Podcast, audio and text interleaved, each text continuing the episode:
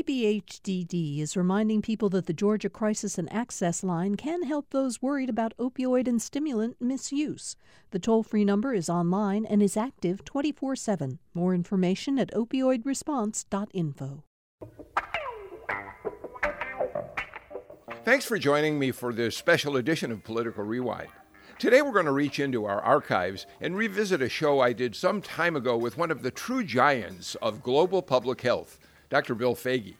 Dr. Foege is a former director of the Centers for Disease Control, went on to lead the global health initiatives of the Carter Center, and was one of the founders of the Task Force for Global Health, one of the country's major institutions dealing with diseases in underdeveloped nations.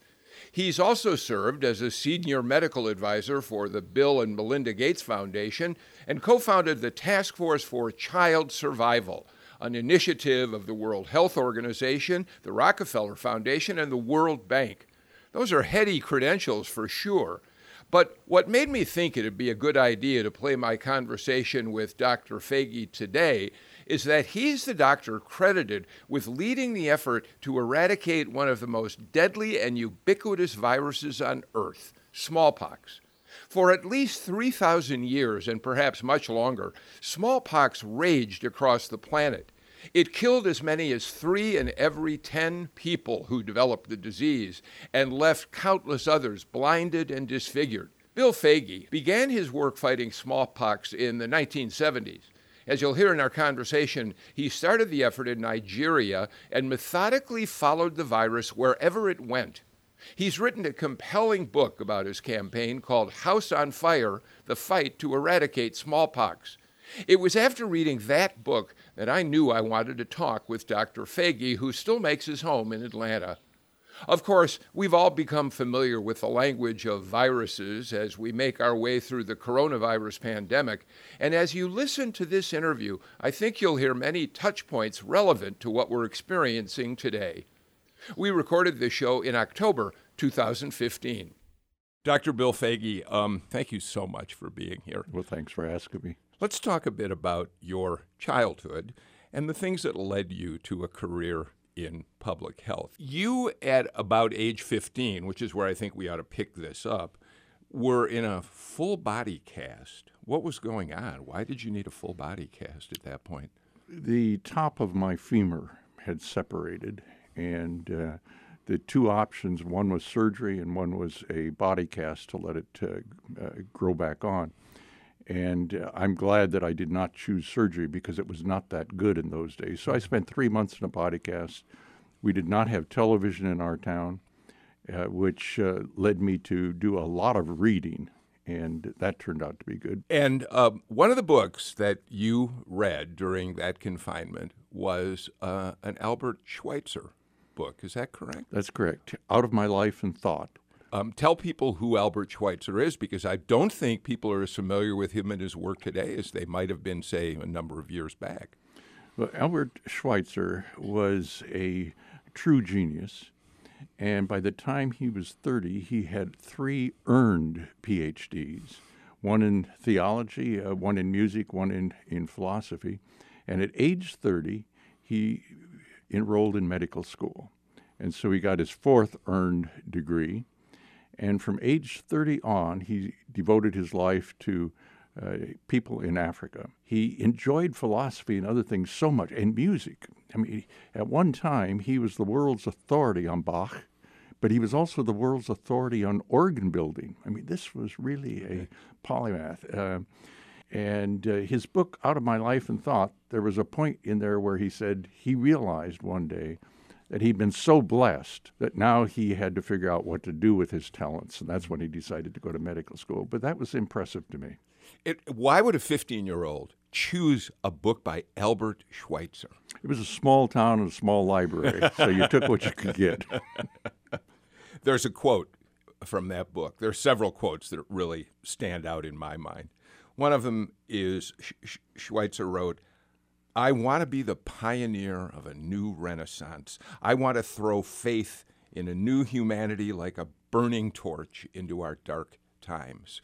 That's a very uh, exciting and profound statement, I think. It is, and it shows how far ahead he was of most people. I think he was also the father of ecology. His uh, whole idea of reverence for life, that it, all ethics up until that time really centered around people. Mm-hmm. And now he's saying, no, you have to consider animals, you even have to consider insects, mm-hmm. and you don't destroy them unless it's, it's necessary.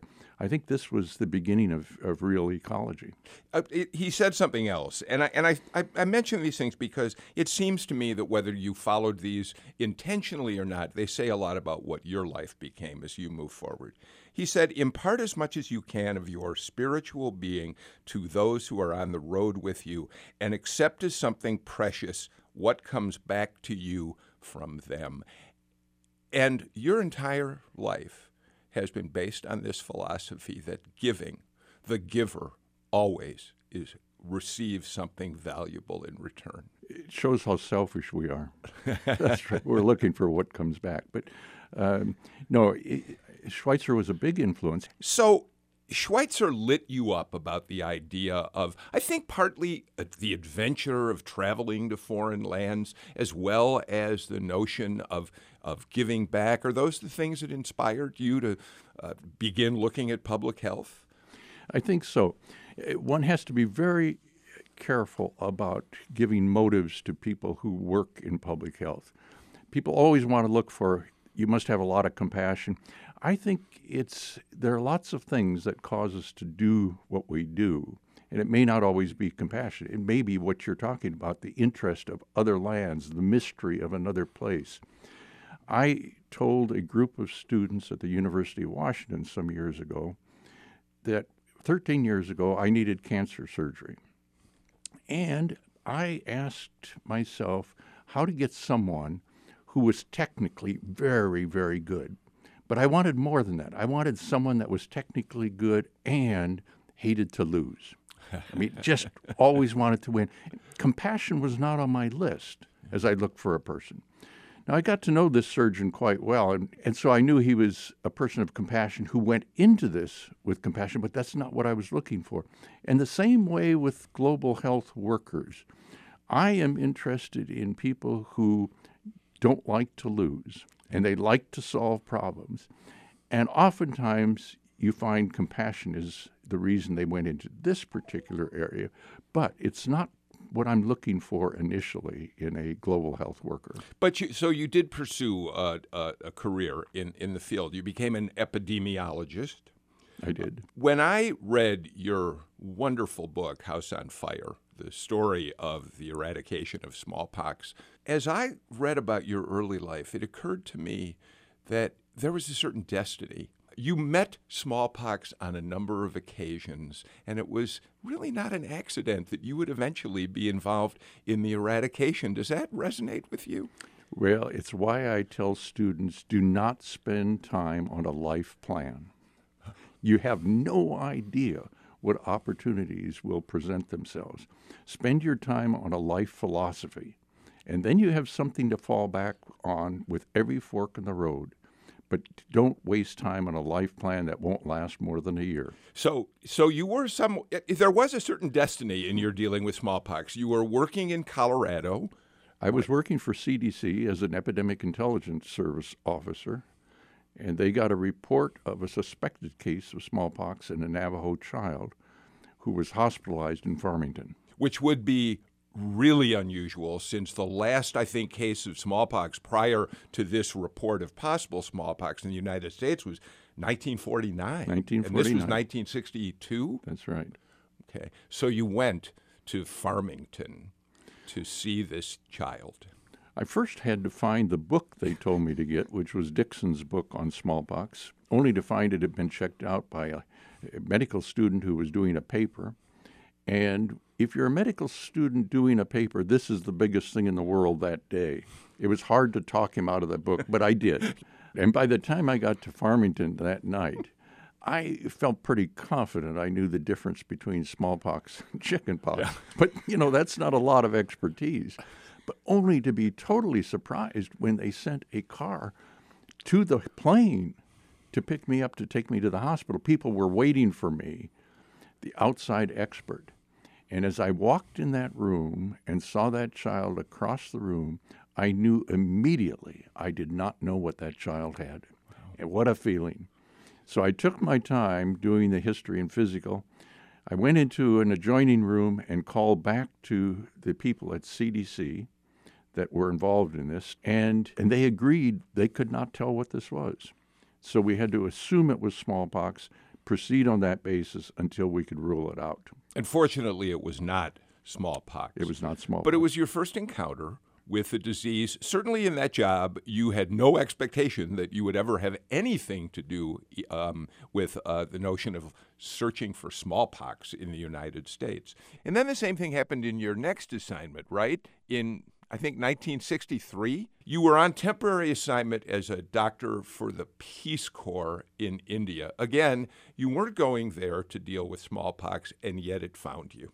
That's right. I, the Peace Corps physician became sick, and uh, I was at an EIS CDC conference, and, and there was an announcement that uh, he, he was sick. Would anyone volunteer to go for three months while they got a replacement? And so that's how I happened to, to go there.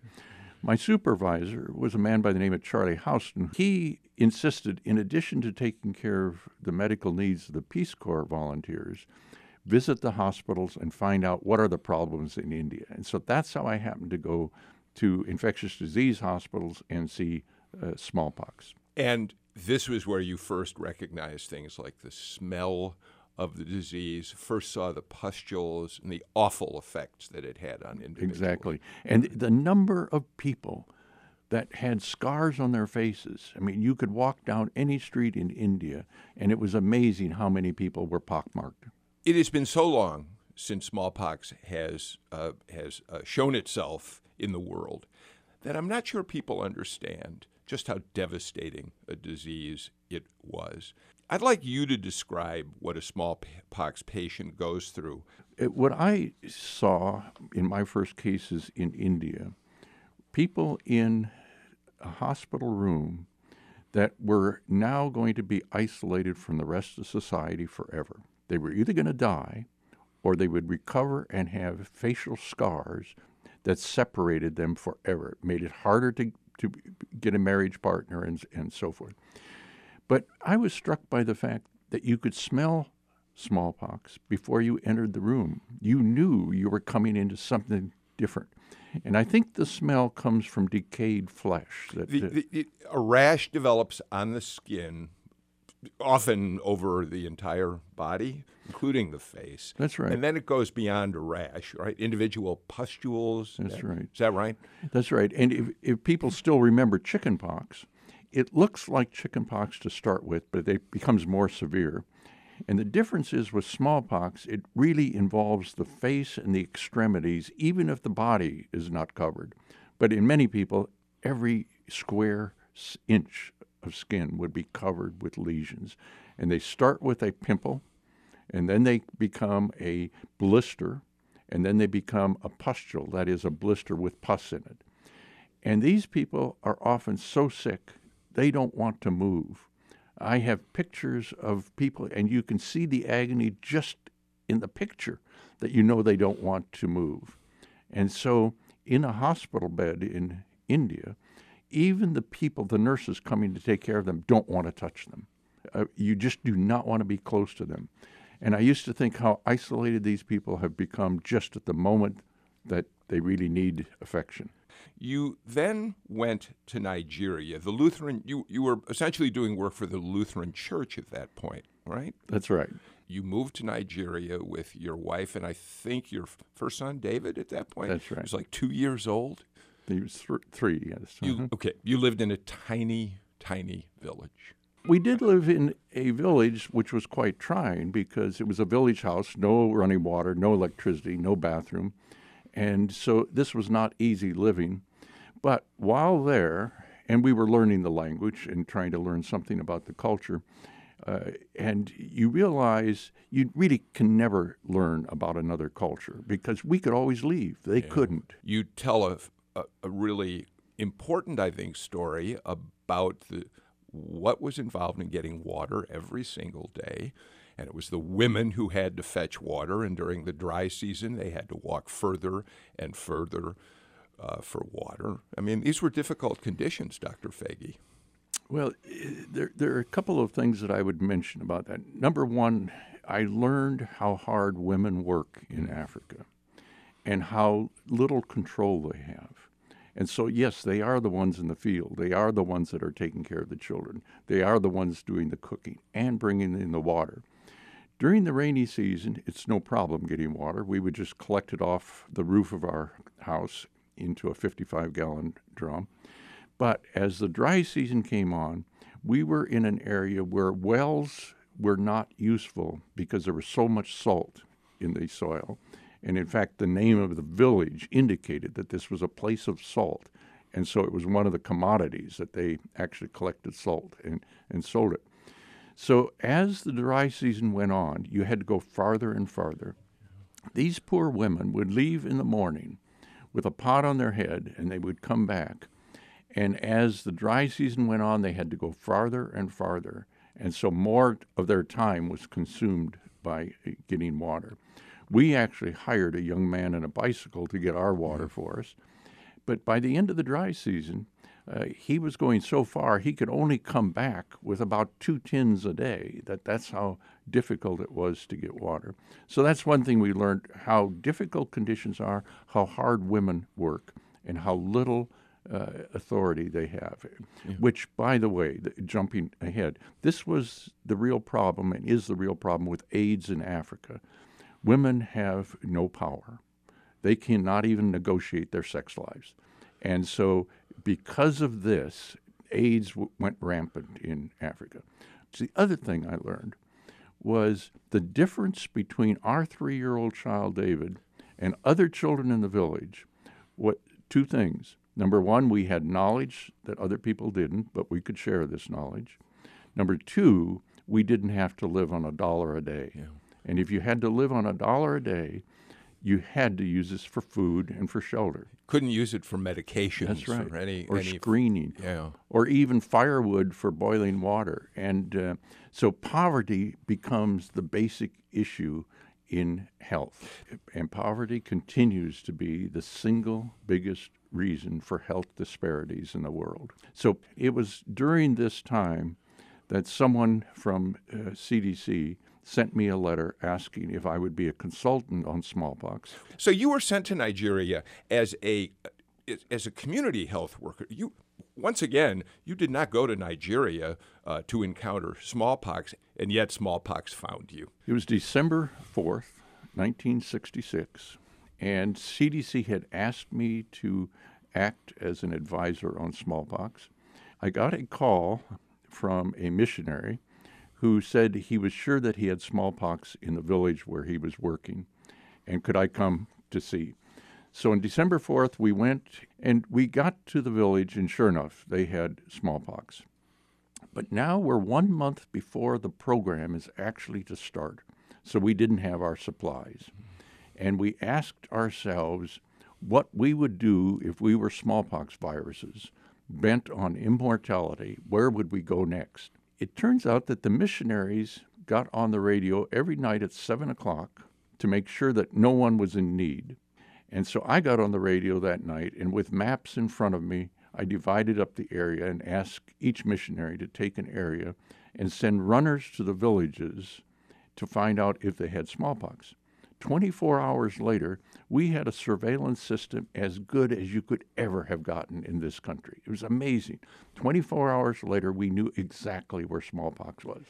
And so this is a very important turning point. And although there's not a single case in your book, uh, uh, uh, House on Fire, in which you use the personal pronoun I, the fact is that you are credited with being the guy who said, mass inoculation has not succeeded in wiping out smallpox. We now have to try something brand new, uh, which is surveillance and containment. That was really a turning point in the fight against smallpox, wasn't it? It may be less insight than it looks like. We didn't have the vaccine. To do mass vaccination. Fine, but- if but- I'd had the vaccine, I would have done what everyone had told me to do, which was mass vaccination. You stumbled across what turned out to be the answer for uh, wiping out smallpox. But you know what? Let's go back a step because uh, surveillance and containment really came back to you from a job you had when you were still a young man out in Washington. You worked for the U.S. Forest Service. I did. You put out forest fires, worked to put them out. I worked in Northeast Washington and in Southeast Washington, Northeast Oregon. And what did you learn about fighting forest fires that led to surveillance and containment of smallpox? Well, with forest fires, uh, they keep telling you you have to separate the fuel from the fire. And the way you do this is you do a trench where you dig down to the soil so that there's no fuel for the fire to work on. And the other thing you can do is to starve the fire of oxygen. And this is what you do when you take dirt and, and throw it onto the fire. You're starving it of oxygen. So basically, that's what smallpox turned out to be that a person with smallpox would transmit the virus no more than six or seven feet, usually. So the question was could you do the same thing that you did with a forest fire of digging a trench around it and protect that person from a susceptible person so the virus has no place to go? Thanks for listening to Political Rewind. If you like this show, you'll also like Georgia Today. It's a daily podcast from GPB News, bringing you compelling stories and in depth reporting that you won't hear anywhere else.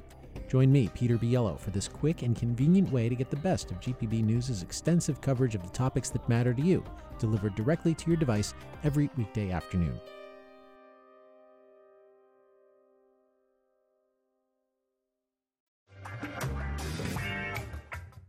Today on Political Rewind, we're revisiting a conversation I had with Dr. Bill Foege. He's the former director of the Centers for Disease Control and the man credited with leading the global campaign that eradicated smallpox. It seemed like an appropriate show to present again as we all struggle to deal with the infectious disease plaguing us now. We'll continue with Dr. Foege in a moment. Welcome back to this special edition of Political Rewind. We've all gotten quite an education in the world of viruses as we struggle with the impact coronavirus has had on our lives, and so this seemed to be a good time to revisit the conversation I had in the fall of 2015 with Dr. Bill Foege. He's the former director of the Centers for Disease Control and the epidemiologist credited with leading the campaign to eradicate one of the world's most devastating viruses, smallpox. When we left off our conversation, Dr. Foege was explaining that although there was a smallpox vaccine, it hadn't been enough to stop the spread of the disease. And so while he worked on smallpox in Nigeria, it occurred to him that what was needed was something that hadn't been tried before identifying where every case of smallpox was occurring in real time in the country. In the language of today, it was Foege's form of contact tracing followed by containment.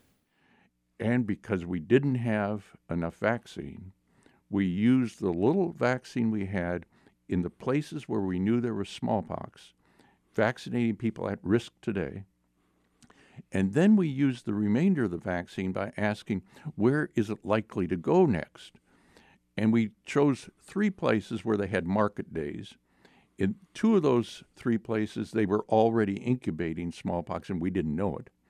But we vaccinated. By the time the cases showed up, everybody was already vaccinated. When you say they were already incubating smallpox, you mean there were people who were on the verge of having full blown smallpox. That's right. The virus that entered them, it takes the virus about two weeks before it causes disease and rash and so forth. And so we caught it between the time they got the virus and the the uh, first symptoms. And you need symptoms in order to spread it. So they're of no real concern while they're in the incubation period. And they're in the incubation period, we had vaccinated everybody around them. So when they came out with the disease, everyone was protected, and, and the outbreak stopped. So you and your team using uh, this uh, concept of surveillance uh, and uh, containment essentially eliminated smallpox in Nigeria in what period of time? After this first outbreak, and we were so surprised how fast it disappeared, Then we wondered, could we do this on a larger basis? And we went to the Ministry of Health of Eastern Nigeria, 12 million people. And we uh, were able to identify all outbreaks and to stop them within six months. Nigeria, Eastern Nigeria became free of smallpox. There's a great story that I've heard you tell several times um, about going to a village where uh, you wanted to inoculate you. This was a, a, village you had targeted as a place where smallpox, I assume, was likely to occur. And all the workers were out in the field, and you hoped to convince the chief that these people needed to come in from the field if you were going to be able to inoculate everyone. What happened? I really thought we were setting up a date for the future. And uh, he said, No, let's do this uh, right now. And he called one of his assistants who got on a talking drum. And pretty soon people became, uh, started flowing into the village. I was using a jet injector.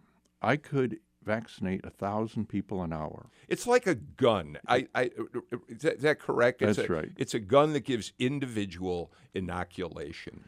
And between each inoculation, you had a foot pump that primed a hydraulic uh, system, and then the vaccine would go right through the skin with no needle penetrating the person. But I could do a thousand an hour, and people just kept streaming in. And after two hours, 2,000 people, we finished. And I sat down with the chief and I said, that was a great demonstration of power that you could get people to come back into the, the village. I said, Do you give them a general message that says you have to come back? Or do you say something specific? He said, No, we say something specific. And I asked, What did you say? And he said, I told people to come to the village market if they wanted to see the tallest man in the world. you are six, seven? Yes. Not the tallest man in the world, but it was effective in that case. That's right. you came home from Nigeria after the successes that you and your team had there. Uh, David Sencer was the director of the Centers for Disease Control at the time. Um, and he was determined that there should be a continued effort to try to wipe out smallpox.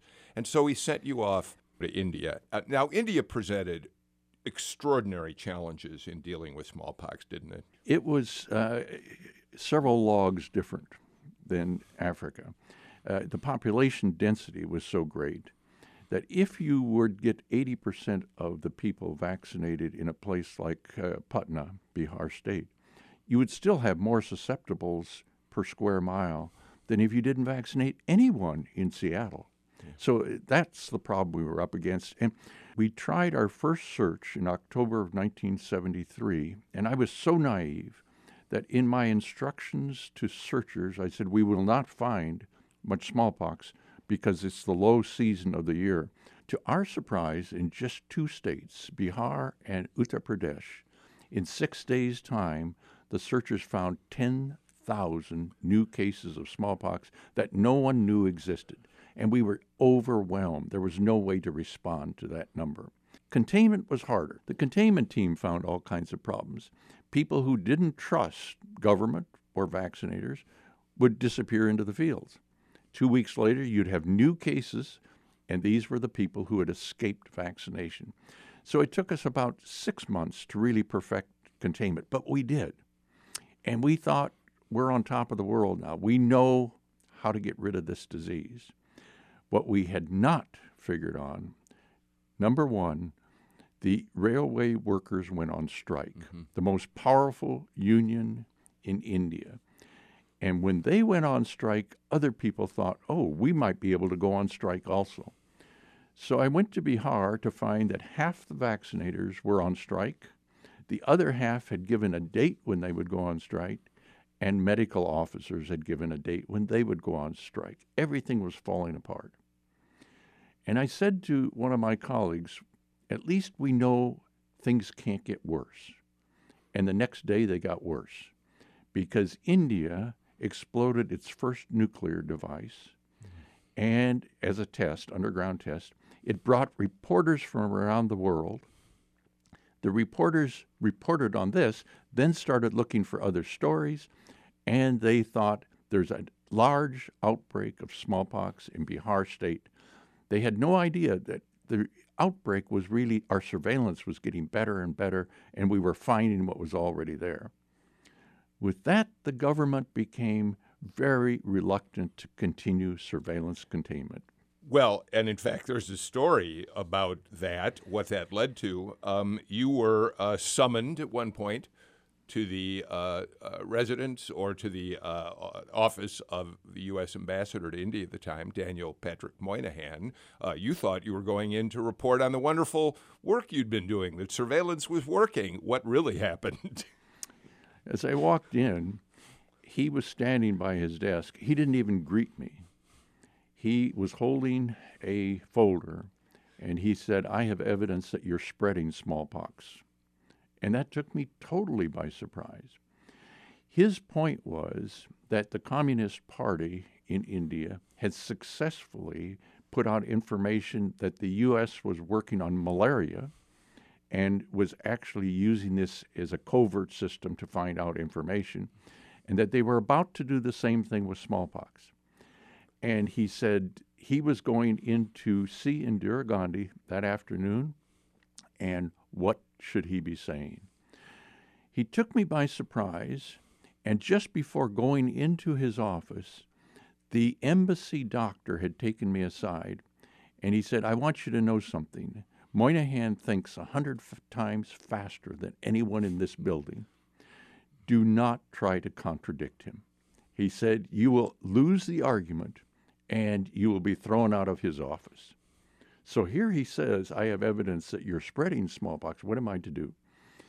So I told him about what was happening with smallpox eradication around the world, that the key was now India, and the key in India was UP or Uttar Pradesh and uh, Bihar. And that's why we had Americans in the field with smallpox had nothing to do with covert uh, uh, activities of any kind. In 20 minutes, he had done a total about face, and he said, I'm still seeing Indira Gandhi. What should I do to help? So it turned out to be an amazing thing that happened that day. There is no public health decision that's ever made that isn't backed up by some political decision. Yeah. So uh, let's talk about the results of your work in India. I mean, we're talking about a million cases of perhaps of smallpox across the country uh, before a major inoculate your plan uh, started going into effect. Is that fair? It, it, it is probably even an underestimate. Okay. Even six months into the, or nine months into the program, when we really had things working, in one state, Bihar, they were having 1,500 new cases of smallpox a day.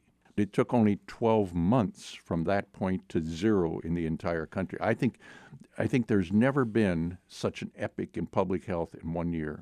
There's, there's another very famous story about you um, that tells us a lot about who you are. Uh, as you were coming close to getting to zero, you told David Sencer back in Atlanta at CDC you were coming home. What did Sencer tell you? I think he wanted uh, me to stay there in order to see the completion of this. And for me, uh, I don't see things quite that way. Instead of celebrating with the last case of smallpox in a country, I used to celebrate when I knew in my mind it could be done and that you didn't have to stay till the end. I thought it was also good for the Indians to see this as their own program, not as a lot of foreigners that were in helping them. Eh, although it was the foreigners that helped them speed this up. They could have done it on their own, but it would have taken longer. But you could have taken a lot of credit.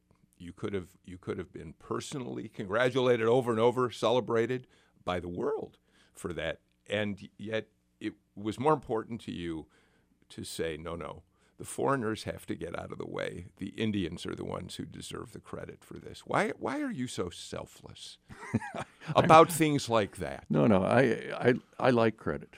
Uh, yeah, and my wife can tell you that I like, I, I like credit. It's, uh, but uh, um, I think that we all work in coalitions. We don't do anything by ourselves. And what we've learned about coalitions uh, the, the best ones, the most successful ones, actually, the first step is determining what's the last mile rather than what's the next step. And then people buy on to a last mile.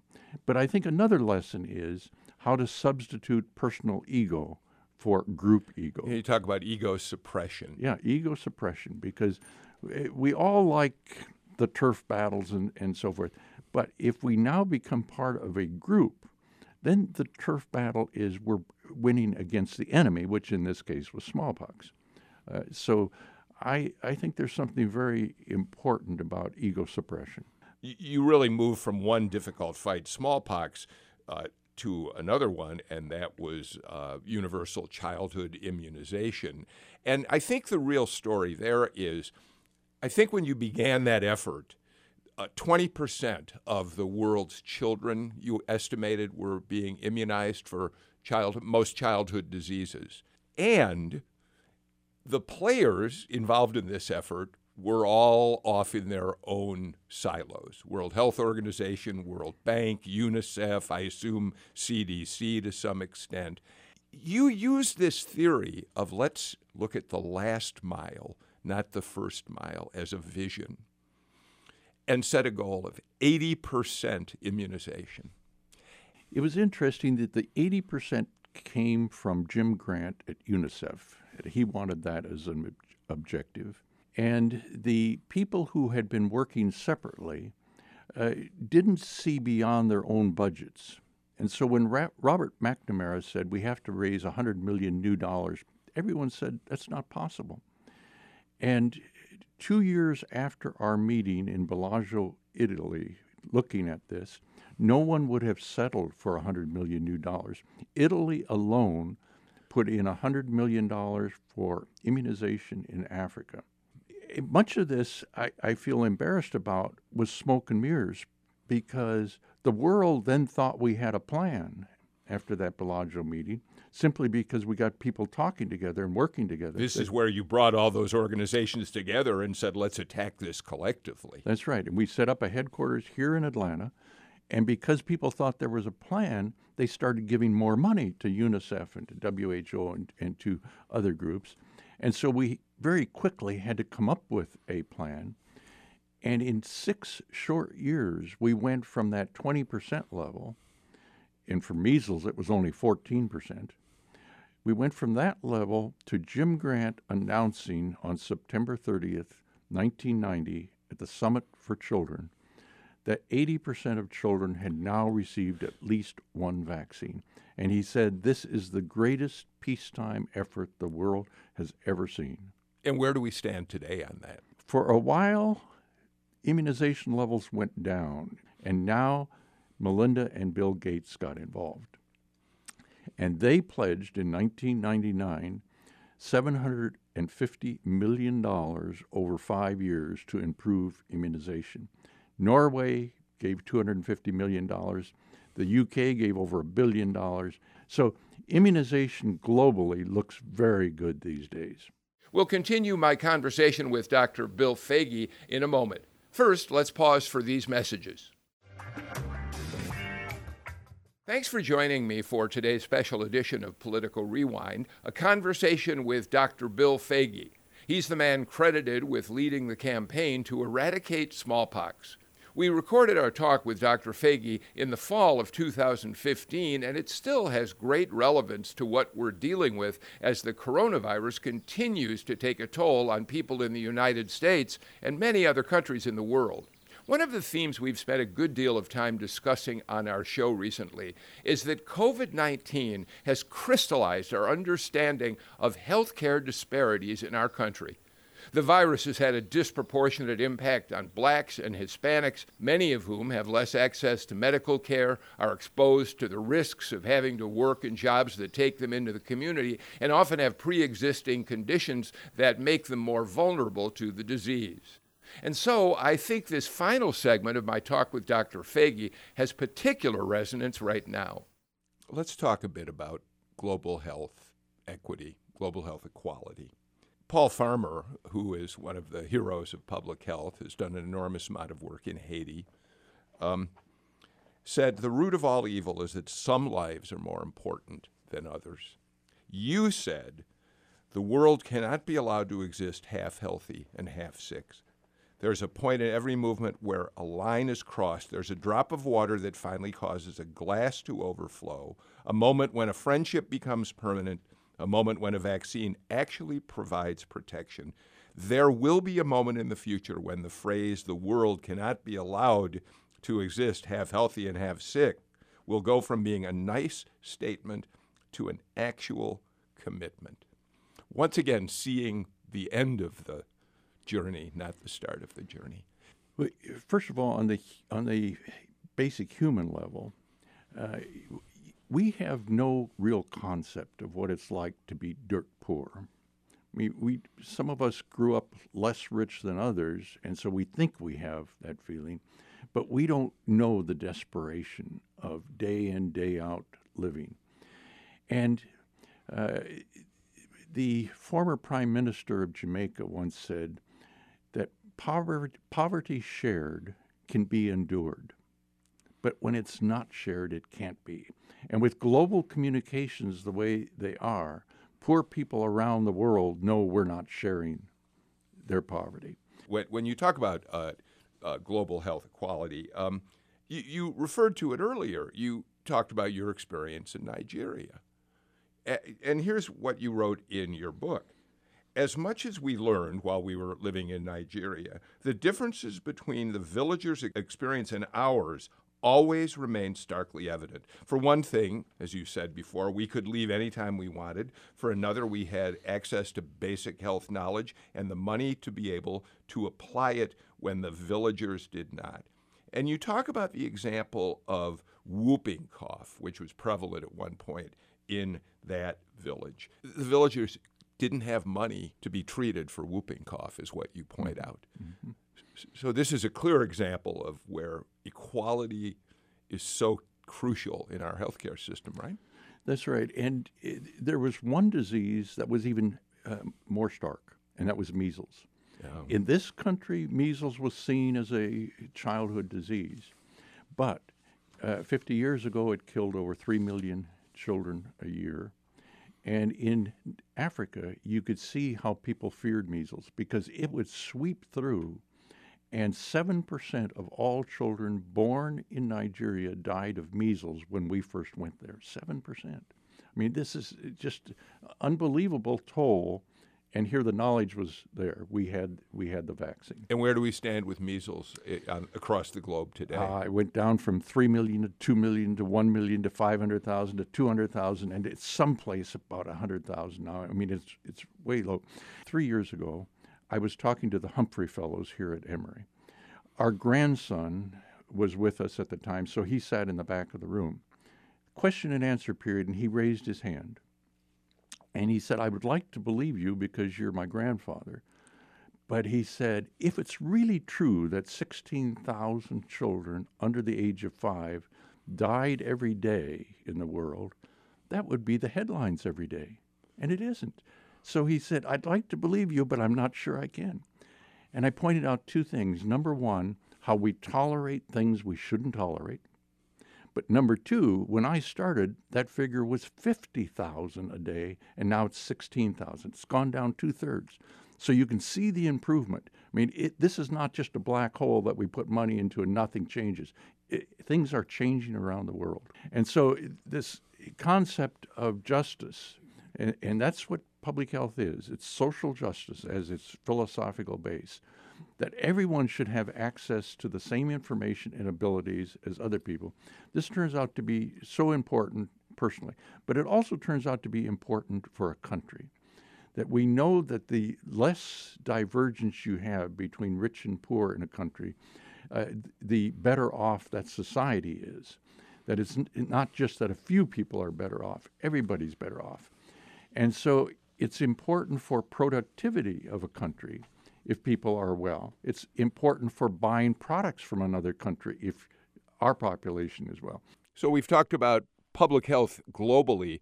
How are we doing right now in the United States? You know, I wonder why anyone comes to the United States for advice on health. When you look at the mess of our system, where the marketplace and political events have given us a system where we spend far more than any other country on health, and our health outcomes are not even in the top five. They're not even in the top 10. They're not even in the top 20. I mean, there's something wrong with this. And when you look at even in our state here, uh, here we are in the Bible Belt. You would think that we would have ministers by the hundreds coming out saying we want equality when it comes to health care in this country. And instead, we have a governor who has rewritten Matthew 25 to say, When, Lord, did we see you sick and not provide Medicaid? Uh, earlier in our conversation, you mentioned that the status of women in Africa led to their poor health outcomes. You were talking about AIDS. You continue to worry about the issue of how women are treated, right? Uh, last week, I was able to talk at the Hilton Humanitarian Awards. The last 20 winners were there, and I was pointing out how all of the big changes in the world come from individuals and organizations. So that slavery took forever for this, and it's not we we're not at the end of the the uh, road yet, but we're getting closer. When you look at equality for women, uh, and all of the things that have improved since my mother was born into this country where she couldn't vote, and you see these, these improvements. But what I said to this group was, I'm going to die without seeing equality for women. And that makes me angry. And I can tell you, though, the last organization that will give equality to women, and that will be the marketplace. As long as they can pay women less and get away with it, they will. But I said, what even hurts more is to know that the second to the last organization will be church groups who do not see women as the equal of men, and therefore they can't be priests, they can't be ministers, they can't do certain things. Uh, this it just is so bothersome, it has to stop. And I then quoted Susan B. Anthony, who said that uh, th- this sort of fight against tyranny is doing the work of God. Let me ask you one last question. Um, given that so much of your career has been devoted to immunization, um, how do you react to the anti immunization movement that has taken hold in at least uh, certain uh, segments of the, uh, uh, uh, of, of the American population? I start from the point that these parents want to protect their children. They're trying to do the right thing for their mm. children. So their problem is not that they're bad parents. Their problem is that they don't have the right information. And to try to get the right information, that there was a particular person who published a paper that we now know was fraudulent and that he was being paid by a lawyer who had a suit against a vaccine company. But Andrew Wakefield caused so much trouble, and many of these people don't have a chance to, to find out what happened. He lost his license in the UK because of this. They were able to show that the cases that he had in his uh, file uh, were not what the doctors who referred those cases said they were. So he lied about a lot of things.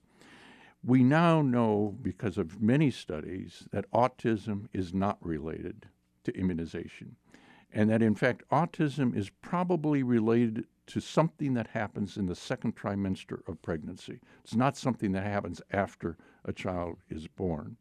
But we have to get that information out and, and useful.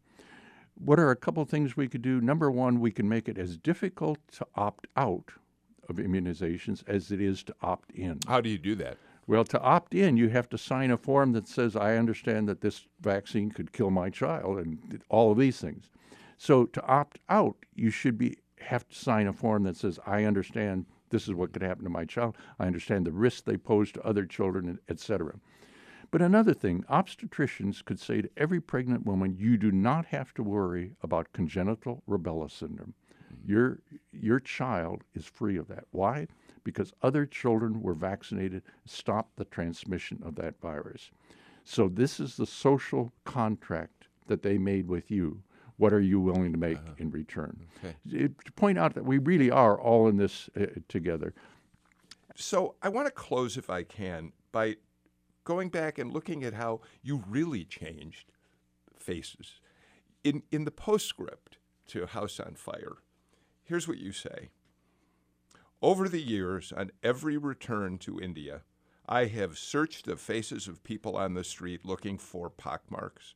Soon I could find no pockmarked faces under the age of 10, then 20, and now no pockmarks are to be found on people under the age of 35. That really is changing the face of the world, Dr. Foege. Thank you for being here. Thank you for everything you've done for all you. of us. Thank you for having me. If you'd like to know more about the extraordinary campaign to eliminate smallpox, Dr. Bill Foege's book is a great read. It's called House on Fire The Fight to Eradicate Smallpox. And by the way, to this day, smallpox is the only infectious disease in the world to have been completely eradicated. That's it for this edition of Political Rewind. We're taking tomorrow off as the 4th of July weekend gets underway, but we'll be back with a brand new show next Monday. In the meantime, I'm Bill Nigut. Take care and please stay healthy.